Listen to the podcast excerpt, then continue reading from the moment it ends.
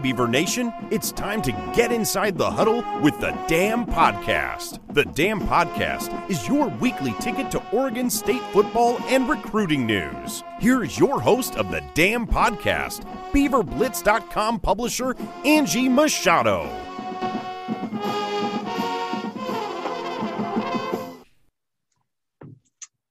Hey, welcome into another episode of the Dam Podcast. It is 2020 been a wacky and wild year.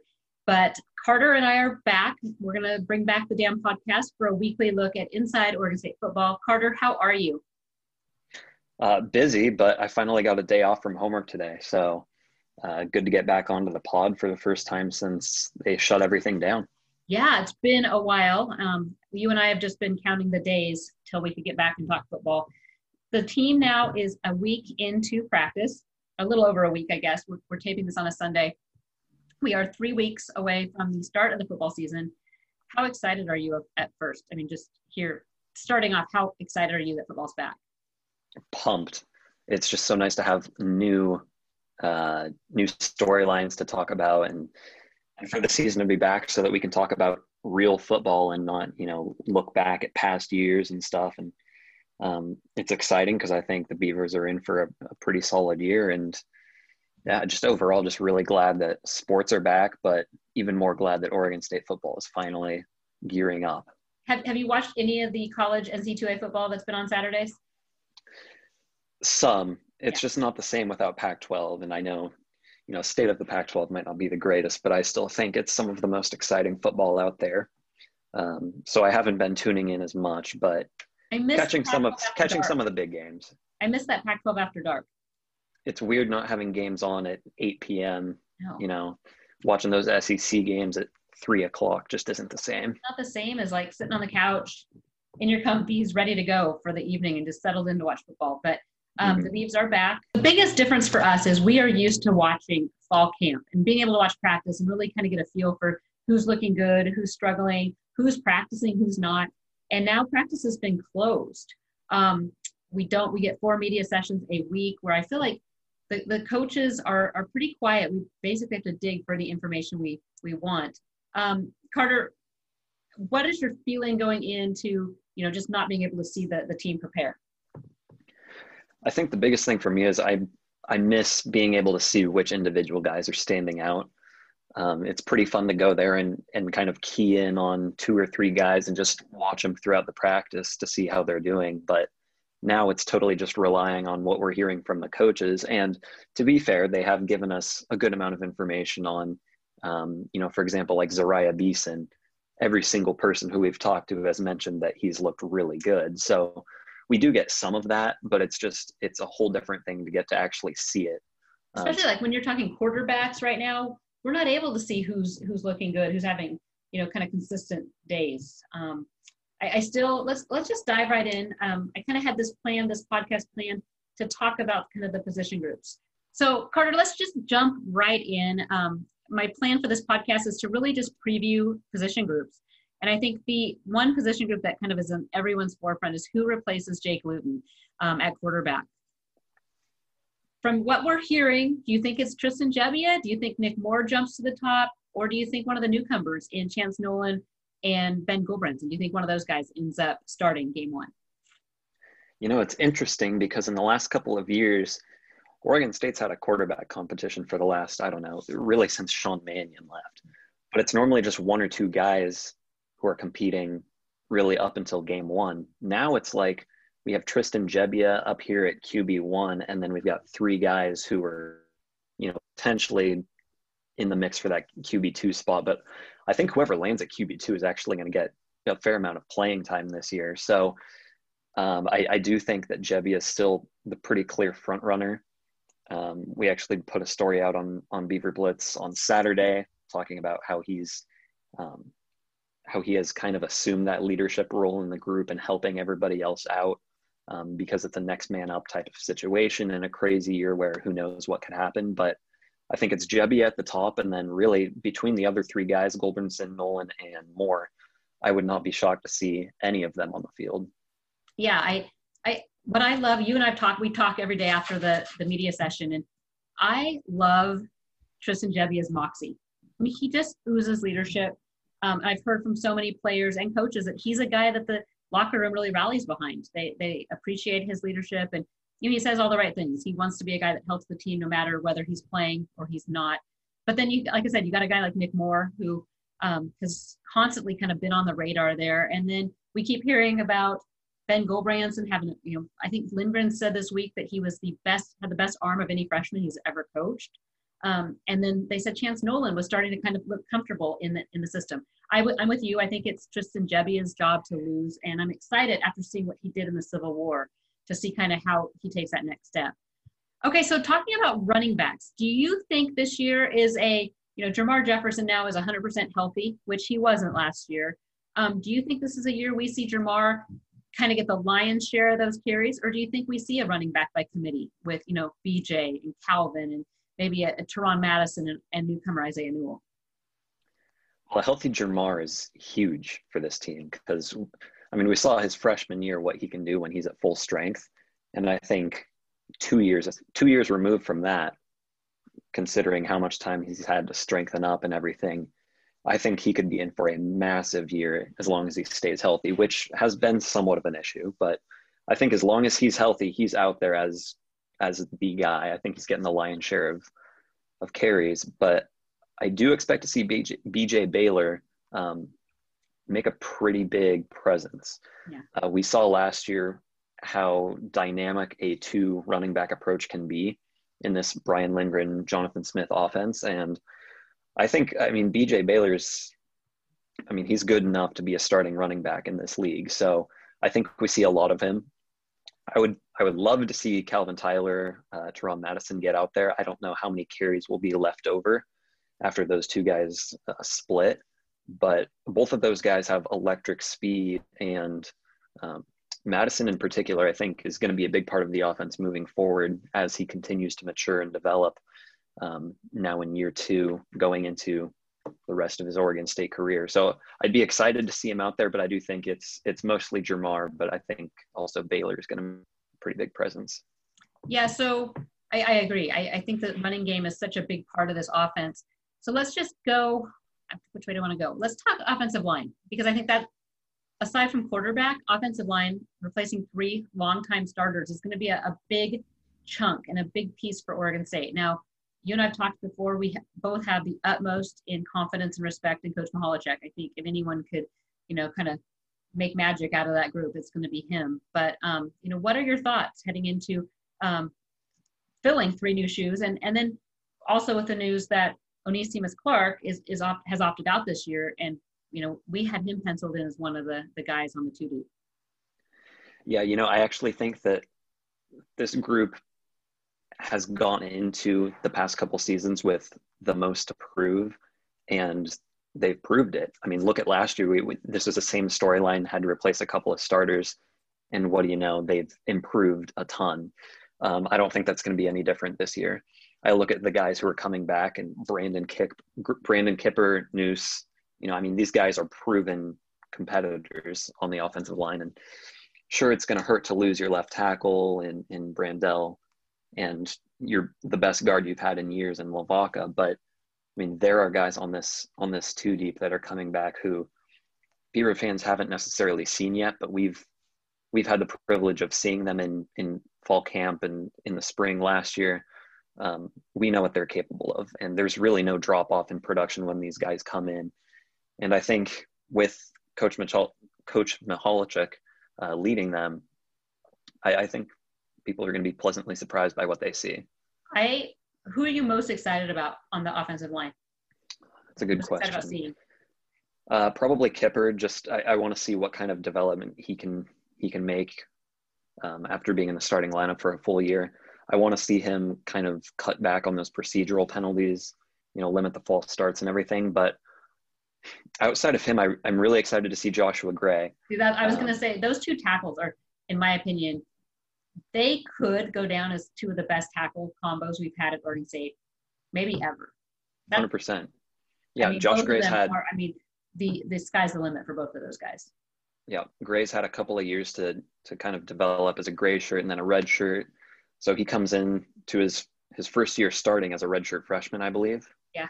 So um, And then this year's like a, some, a that's something to be excited right? about. Mhm. It's a it's a freebie year. So yeah, think about that. Yeah, you'll have Josh Gray next year as a redshirt freshman being on campus for three years. Um, that's going to be huge moving forward. But yeah, I think I think the tackles, uh, the tackles alone can carry this line. I mean, they're they're going to be good. It's the wild cards are Nathan Eldridge. Is he healthy? Can he be a difference maker in the middle of the line?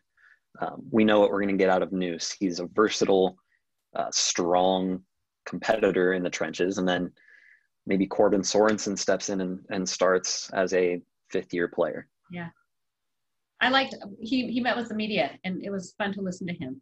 Um, okay, another group that I, I just see this as a, a running back or a, a wide receiver by committee. You know, you're replacing a lot of production with the loss of Isaiah Hodgins. The Bees have to replace that. But when I look at the wide receivers, I don't see one guy that like necessarily stands out as a go-to guy. I see a I see a a lot more speed than we've seen from this Beavers wide receiver group in a long time. And I see a lot of guys that I'm kind of I just want to see that next step. Who are you most excited to see in that wide receiver room? I think Trevon Bradford might kind of step into that role of the go-to receiver. Um, the amount of time he's been at Oregon State gives him kind of a leg up on some of the other guys. Um, he's shown speed. You know, he's been electric in the return game throughout his career. Um, he he obviously missed a lot of last season with an injury, but that allowed him to come back for a fifth year here, and I I think he's going to make the most of it. Um, I really would like to see Tyjon Lindsey take the next step. He's got that chemistry with Tristan Gebbia, having played with him at Nebraska and now being in the system with him for a couple of years.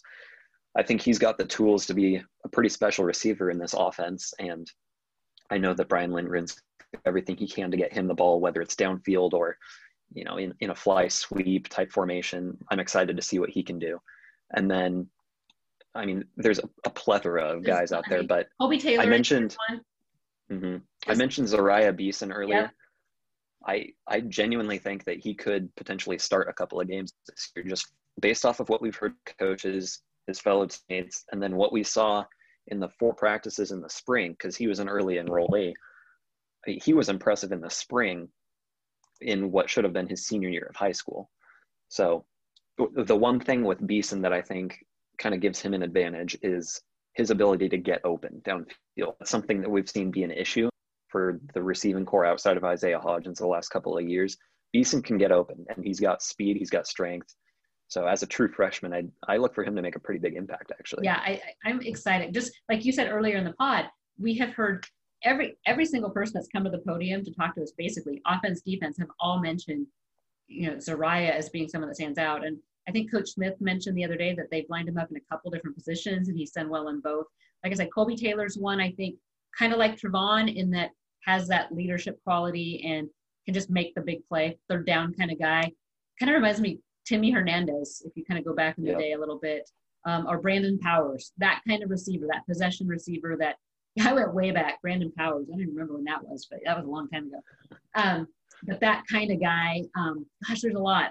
And then I, I'm excited to see some of the speed from Anthony Gould and Josiah Irish, and to see what what that does. You know what what that top end speed can do for the the offense. And then last, the last group on offense are the tight ends, and that is another group. You know, we talk about Zeriah Beason being brought up, but every single person I talk to has brought up the tight ends is really standing out.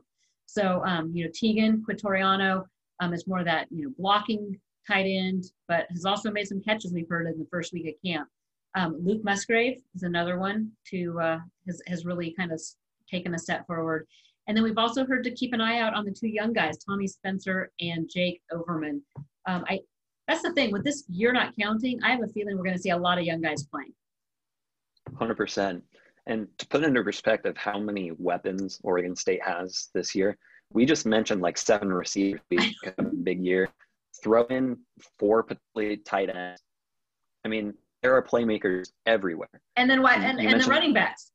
hmm hmm Yeah, exactly. And you mentioned Luke Musgrave. I think he's. I. I mean, I could see him having a monster year because he did play quite a bit last year. We just didn't really see him used in the passing game a whole lot. That's going to be his role. I mean, the, the guy's a. I mean, he's huge. He's got so much strength, so he can block for sure. But to have somebody like that at I don't know how tall he is, six six or something. I mean, he's he's a giant. He's like he's a Stanford a wide receiver. Huge target. Exactly. yeah, I mean, to, to, to throw him, throw to him in the end zone, that's going to be a major, major weapon. And I think they're going to go to him a lot, especially in the red zone. And then we've seen what Teagan can do in some of those um, gadget plays where, you know, he lines up as a blocker and then out of nowhere just darts downfield for 30 yards. I think we'll see more of that as well. And we saw a lot of a lot of him downfield in spring camp as well. He looks like a natural receiver now. Yeah. Yeah, definitely. He's taken that next step. So flipping sides now of the ball, you know what surprised me the most? I probably maybe should have led with this, but this is this one piece has surprised me probably more than anything because I know a lot of people were upset um, when Jordan Whitley, know, I mean, he has a he has a tumor on his heart that we we've talked about on Beaver Blitz. We don't know if it's cancerous or not yet, but he is not participating right now. Um, Coach Smith has not ruled him out for the season yet. Um, but I think there was a lot of people saying, "Oh wow, what's the D line going to look like without the big guy up front, up in the middle?" But I have been really surprised to hear how much the D line is dominating early in fall camp. Yeah, I mean, it, it is surprising, I think, in the sense that the last time Oregon State had a really dominant defensive line was, I mean, six, seven years ago, probably. But when you look at the personnel they bring back, I mean, it's not entirely shocking to hear guys like uh, Simon Sandberg has been uh, I believe it was Corbin Sorensen said that he was the hardest guy to block. Yeah. Um, doesn't surprise me. He's a natural pass rusher who's going to wreak a whole lot of havoc. Uh, Isaac Hodgins is a complete stud in the run game. It's going to be defensive tackle by committee, even if it Whitley was in the rotation. Yeah. But I, I, there's there's depth there now at this position that I think they haven't had in a long time, and that's really going to show up when you've got three guys rotating through potentially and and there's no drop off when a new guy comes in. Yeah. And then i think you you go you it just is a, such a good transition then when you go right to probably the well not probably it is the strength of the entire team and that's linebackers. I mean look at that linebacker group. We've, we've heard from the coaches both offense and defense just how strong that inside backer group is with um, avery omar um, doug I'm going to miss guys here. Kyrie, um, you got this huge, you know, your two deep there is amazing. You probably actually have three deep. And then the outside linebackers with, you know, that group. And, and we heard from Addison Gumbs saying he's feeling better than he ever has. What are your thoughts? I mean, this outside or the linebacker group as a whole, special. If you need a reason to get excited about Oregon State in 2020, just look at the linebacker group. I mean, this is this is probably I mean, I would say it might not even be an argument at this point. This is the best linebacker group in the conference by far. Depth, ability, I mean, they literally have it all inside and outside. Hamilcar Rashed coming back is massive. I mean, I think he's going to, he could average two or three sacks a game and I wouldn't be surprised. Addison Gumbs to get him in there, huge, because we saw what he did against Oklahoma State, against Hawaii until he got hurt. He's a proven playmaker albeit small sample size, but to have him on one side and Rashed on the other, that's absolutely terrifying for a quarterback. Oh, completely. And then you have and then, in the middle with Avery and Omar. Mm-hmm. And yeah, you're returning a freshman All American in Omar Speights. You've got Avery Roberts, who led the team in tackles. I mean, the only the only guy they lose is Shamar Smith, and he was hurt the last half of the season. So, you know, we've seen what this group looks like with him without him already. Just imagine what everybody looks like a year older, a year stronger. Uh, I, this defense is going to be insane. I mean, if, if only for the if only for the linebackers. Yeah, I mean, the front seven though. I haven't been this excited about a front seven at Oregon State in years. The pass rush, I mean, is it might be the biggest strength of this Oregon State team. But yeah, I mean, we've mentioned the inside linebackers multiple times. I think guys like Rashed get all of the, the headlines or the you know all of the attention for the sacks and the tackles for loss and everything, but it cannot be overstated how good this inside linebacker group is, and I think you're going to see them stuff the run game completely. I mean that's been a, a, a theme throughout the first week of camp between the defensive line and the inside linebackers. There has been a complete domination of the run game.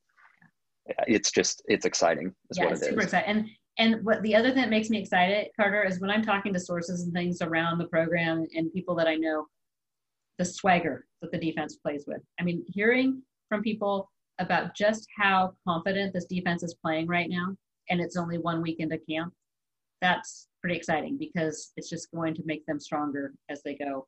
Um, the big question mark then, I guess, for defense would be the DBs. What are your thoughts about the defensive backfield? Completely new group this year, and I'm equally as excited about them because I think they could make potentially the biggest leap of any position group on this team. When you look at the personnel that they've got now, uh, getting those four junior college DBs, bringing back most of their starters from last year. Uh, they do lose Jalen Moore and Sean Wilson, but everybody else is back. Essentially, David Morris is healthy, which is huge to have you know your your number one safety back. Um, and I just think the length back there, Coach Blue Adams preaches length, goes and gets length on the recruiting trail, and he's got it now. And yeah. I think we're going to see that show up. I think they're going to force turnovers left and right, which is something that they've really struggled with. Uh, the ability to get in the passing lane with the length and then the combination of speed that they have as well back there now, uh, that's going to be a dangerous group. Yeah, yeah. I and I, the thing that I think can't be overstated enough is this is a group now that's had the same coach for a couple years, so the the terminology is there. They know what expectations. I mean, this was a group that think back to dating back to when Coach Anderson was here. I mean, how much turnover they had at that position for the coaching staff. So you have Coach Blue now, and uh, they know what what's expected. So out of the four JUCO guys, one Jonathan Riley we have learned did opt out for the season, um, but you still have Ronald Hardge, Rejzohn Wright, and Alton Julian. So um, what I'm anxious to see, so you, like you said, David Morris, number one safety. The other side, I'm, I'm interested to see what they do because I've heard Alton Julian has been playing some safety there. And then also Mason Moran is back. So he's up to, I think, 205, 208, something around there. So um, I'm anxious to see kind of what, what he does. I think he's kind of the forgotten piece that people don't talk about. But, um, you know, after that shoulder surgery he had out for the season, I'm anxious to see what he can do and to see what Al- Alton Julian can do too, because I, I kind of had him locked in as a corner when he was being recruited, but sounds like he's been working out with the safety some. And then when you look at the corners, uh, you have Jaydon Grant, nickelback, and I think he, he was starting to kind of really come alive. I think toward the mid to end of last year, and Nahshon Wright. I think he really kind of started to come into his own those last three or four games of the season. So um, excited what we'll see. And like you mentioned, the length is the biggest thing I think we, we see for Oregon State back in the backfield. And two guys that we haven't mentioned yet, Akili Arnold is also back at safety. He started four games, I believe, last year, redshirted.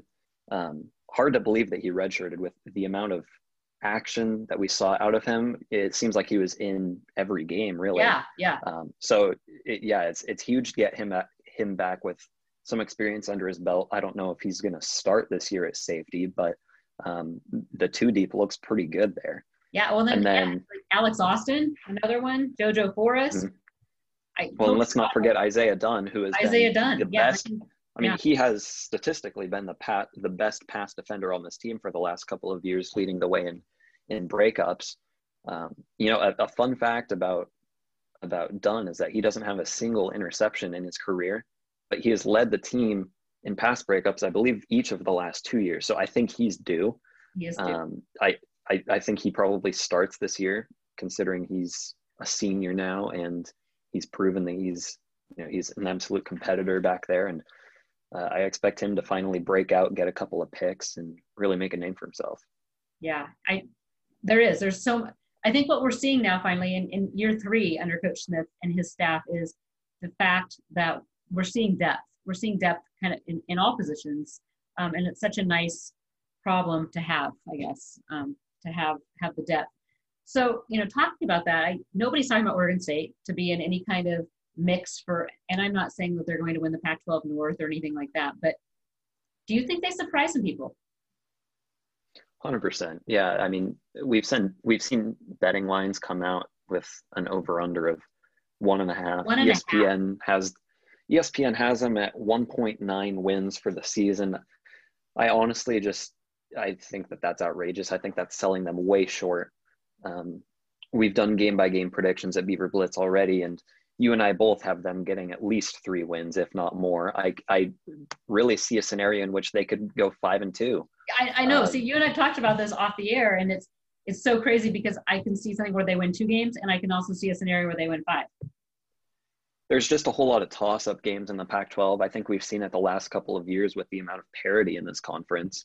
And Oregon State has now elevated itself to a position where it's middle of the pack at worst, I think. And it's it's going to be it's going to compete with every team in this conference. I don't think we're going to see the blowouts of what happened against Utah last year, the 52 to sevens. I think that's that's done. There's no more of that. Um, I, I, don't see any gimme games on the schedule, but I also don't see any games where I think, oh, they they don't stand a chance. What? How much stock are you putting? See, I think okay. I won't say what I think. How much stock are you putting in the fact that Oregon State had no coaching change this offseason without, you know, with only having four spring practices? How much stock are you putting in that? Or do you think that's an over over talked about stat? No, I think that's huge in any year, but especially this year, considering the shutdown and the amount of time that uh, coaches didn't have access to their teams on the field. Uh, that's that's huge for a new coaching staff going in at like let's say Washington State. You have so much to install. Um, given you know like Rolovich's scheme is very similar to Mike Leach, but still, there's there's just so much that you have to install and so many relationships you have to build. Uh, that's why you see a lot of coaches struggle in their first year, even when they have a normal off season. So in, in a year like this, where you have so limited access, I think it's huge. I think getting Washington State in week one is, is big for Oregon State. I think they can really make a statement. And uh, yeah, I, I think the continuity on Oregon State staff really can't be overstated. The importance of what of what that I, brings. I'm in the same boat. I didn't want to give away my thought, but I, I just there's so much areas I didn't even consider really you know terminology and such is, is one thing but one of the coaches brought it up this past week how important it is i think it was coach smith how important it is that the coaching staff knows the players and the players know the coaches. So and i mean that in that the players the coaches know what buttons to push on these players and they know what they're capable of. It's not that learning process um, the players know what the coaches expect and there's not that wondering where you stand kind of thing so um, I, I agree i think it's kind of the it's not talked about a lot, but I think it's going to help Oregon State. What do you think of the Oregon State schedule and that they got Utah is as their cross cross uh, game? I think there's obviously a lot of teams in the South that you would have rather seen them get, especially considering the games in Salt Lake City. yeah, um, considering the games in Salt Lake City, you know that adds to the difficulty. Utah is really I think, the wild card team of the conference, just in the sense that they bring essentially nobody back. You know, they lost their star quarterback, their star running back, and I believe eight, maybe nine guys from that defense. So you, you look at the strength of the Utah team the last two years, it's been defense, quarterback, running back, all gone. So Kyle Whittingham has recruited fairly well the last couple of years. You know, they've been in the top half of the conference in the in the recruiting rankings, but it's tough to replace that much yeah. at the same time. So uh, we're heading into week two. What are you hoping to hear um, this week from uh, from our meetings with the with the staff? What what are you hoping to hear as far as the team? Okay, so Carter, heading into week two uh, of the of fall camp, what are you hoping to hear this week? Huh, that's a good question. I think we we've heard more a lot about where guys stand entering camp and not so much about who has made progress throughout camp. So I'm curious to hear about, you know, like let's say the running backs. Um, how has Jermar gotten better since the first day of camp? Or the receivers, I think, is a big one for me. I want to know who has looked good outside of Zariah Beast, and we've heard his name. We know that he's he's been a standout, but has Tyjon Lindsey shown that he can get open downfield? Has a guy like Colby Taylor shown that he can come up and make plays downfield and not just be a possession guy five five yards downfield. I want to hear more about how guys have progressed from day one of camp to we're going on day eight now. Uh, I think that'd be really interesting to hear from the coaches. I think we're kind of getting into that time now. I think this this last scrimmage on Saturday was used for the young guys to really kind of get some time and, and see. But we're getting to the point now where they're going to start kind of nailing down that two deep depth chart. So um, I, I want to hear and see kind of who who's the two deep. You know, what what do they look like? How does that how is that shaking out? I mean, the, the part that I feel kind of torn on is we don't know who's practicing and who's not because I feel that they've been very secretive on that. Um, we don't know who's been out with. I mean, we keep getting that they have there's some bumps and bruises and but nothing serious. But we don't know who's out there practicing. So it'll be interesting to see kind of who's in that two deep. That will add, a, I think, a whole new level of, of questions once we we hear kind of where that is.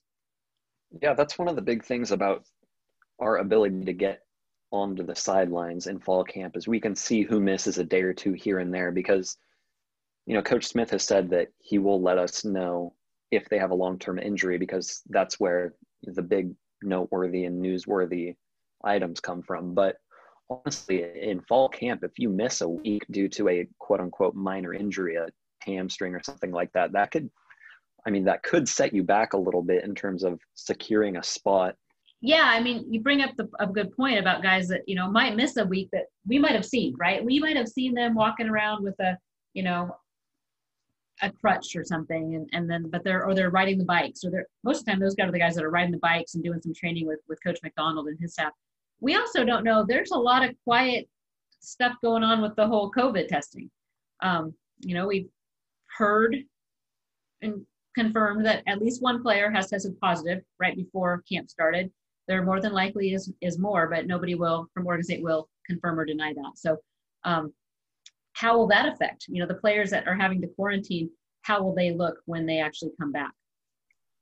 Yeah, obviously there's a lot of confidentiality that comes along with that, so we're not going to get the specifics of it, but uh, I can tell you that it will impact some of those guys because that's potentially a week or even two that you could be sidelined with some of this and and you take contact contact tracing into effect and everything, uh, one guy testing positive turns into a couple of guys possibly missing some time. So we've seen it across the country with games getting postponed and coaches and players testing positive and everything. The Pac 12 getting daily testing is huge because you can identify this stuff early, limit it to one or two guys before you get the 14 player outbreak or whatever it was at Florida huge, huge for the Pac-12 to get that done, and that's and that's the reason that we're playing football right now. Um, well, the false so, positives are something that, or false false positives are going to be interesting too after seeing what happened with Nick Saban. Mm-hmm. But again, if you're getting tested every day, let's say you're positive today, and then the next three days you test negative, might be something to watch. Anyway, Carter, it is so good to see your face because I've missed fall camp. We usually hang out. We get to be best pals during fall camp, so I've missed seeing your face. Um, but we'll, we're back. The uh, Dam podcast is back and uh, look forward to uh, another full season. Good to get some normalcy back in our lives. Definitely, definitely.